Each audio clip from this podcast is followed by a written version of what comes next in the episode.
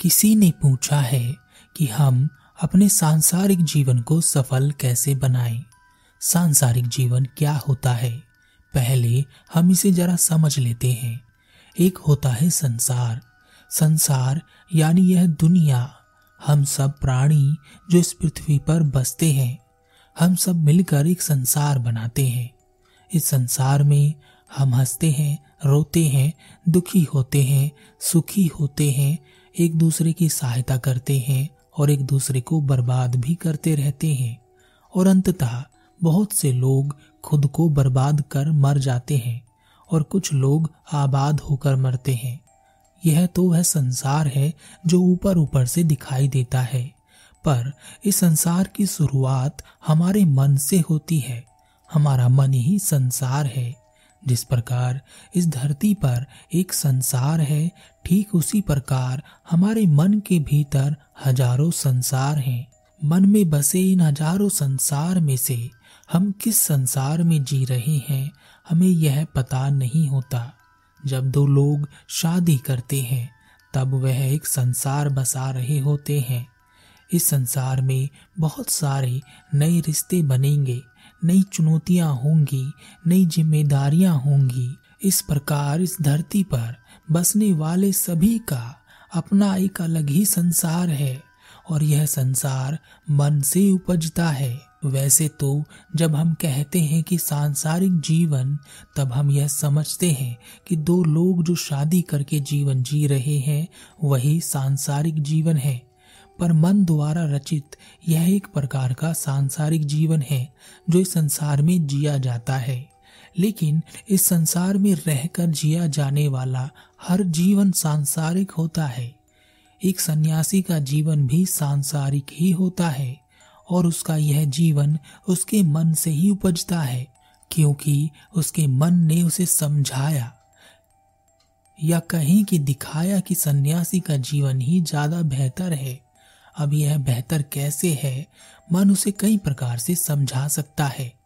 जैसे, सत्य की प्राप्ति करना, समझ बढ़ना, ज्ञान को प्राप्त करना, अहंकार से छुटकारा पाना, कुछ सिद्धि पाना, बेकार की जिम्मेदारियों से मुक्त होना। हमारे ज़्यादातर सन्यासी, ऋषि, मुनि, फकीर, संत सब संसारी हैं और एक सांसारिक जीवन व्यतीत कर रहे हैं, जबकि उन्हें लगता है कि वह संसार से मुक्त है या अलग है, जबकि शादीशुदा लोगों का एक अलग संसार चलता है। उसी प्रकार सन्यासी लोगों का भी एक अलग ही संसार चलता रहता है। मन के बहकावे में तो दोनों ही आते हैं, एक कहानी है। दो भाई थे, बड़े भाई ने शादी की और वह सांसारिक जीवन जीने लगा।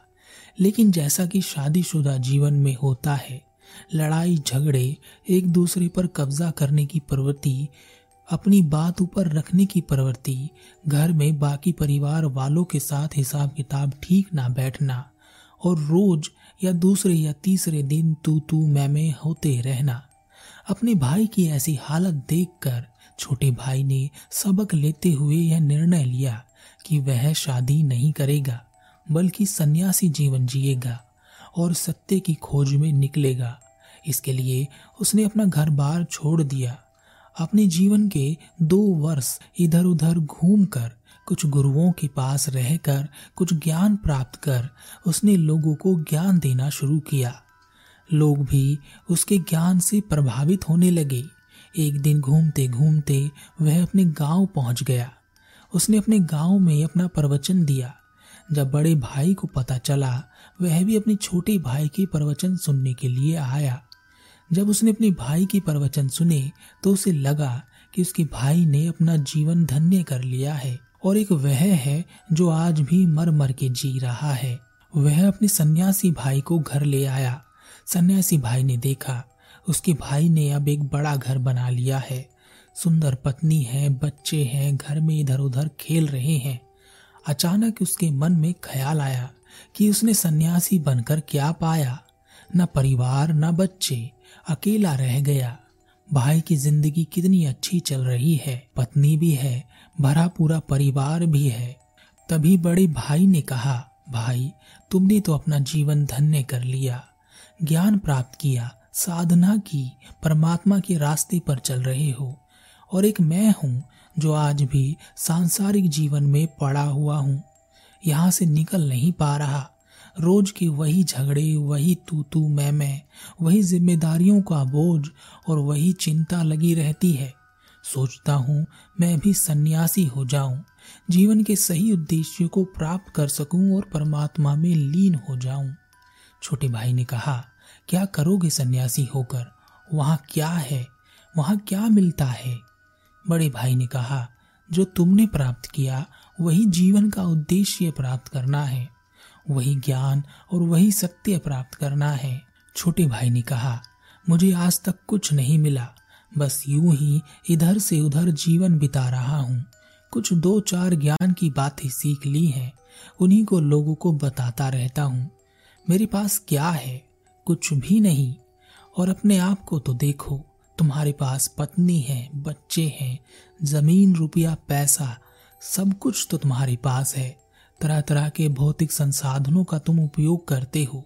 मैं क्या करता हूँ? बड़े भाई ने कहा, लेकिन तुम्हारे जीवन में सुख और शांति तो है।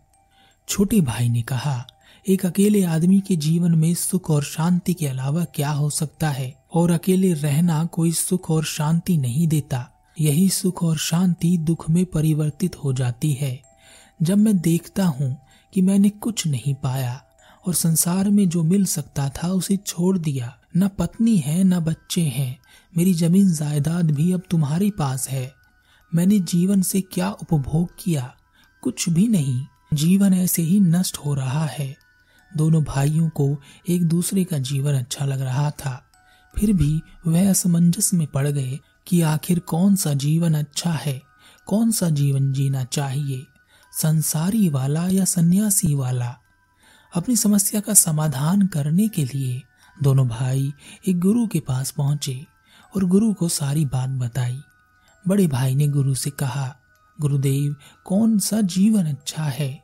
एक संसारी का या एक सन्यासी का? गुरु ने कहा, मुझे यह बताओ कि दो पेड़ है, एक आम का और एक सेब का। आम का पेड़ सोचता है कि सेब के पेड़ का जीवन बहुत अच्छा है। सेब का पेड़ सोचता है कि आम के पेड़ का जीवन बहुत अच्छा है।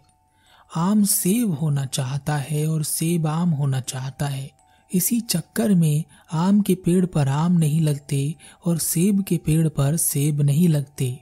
अब बताओ कि इन दोनों पेड़ में से किसका जीवन सफल हुआ?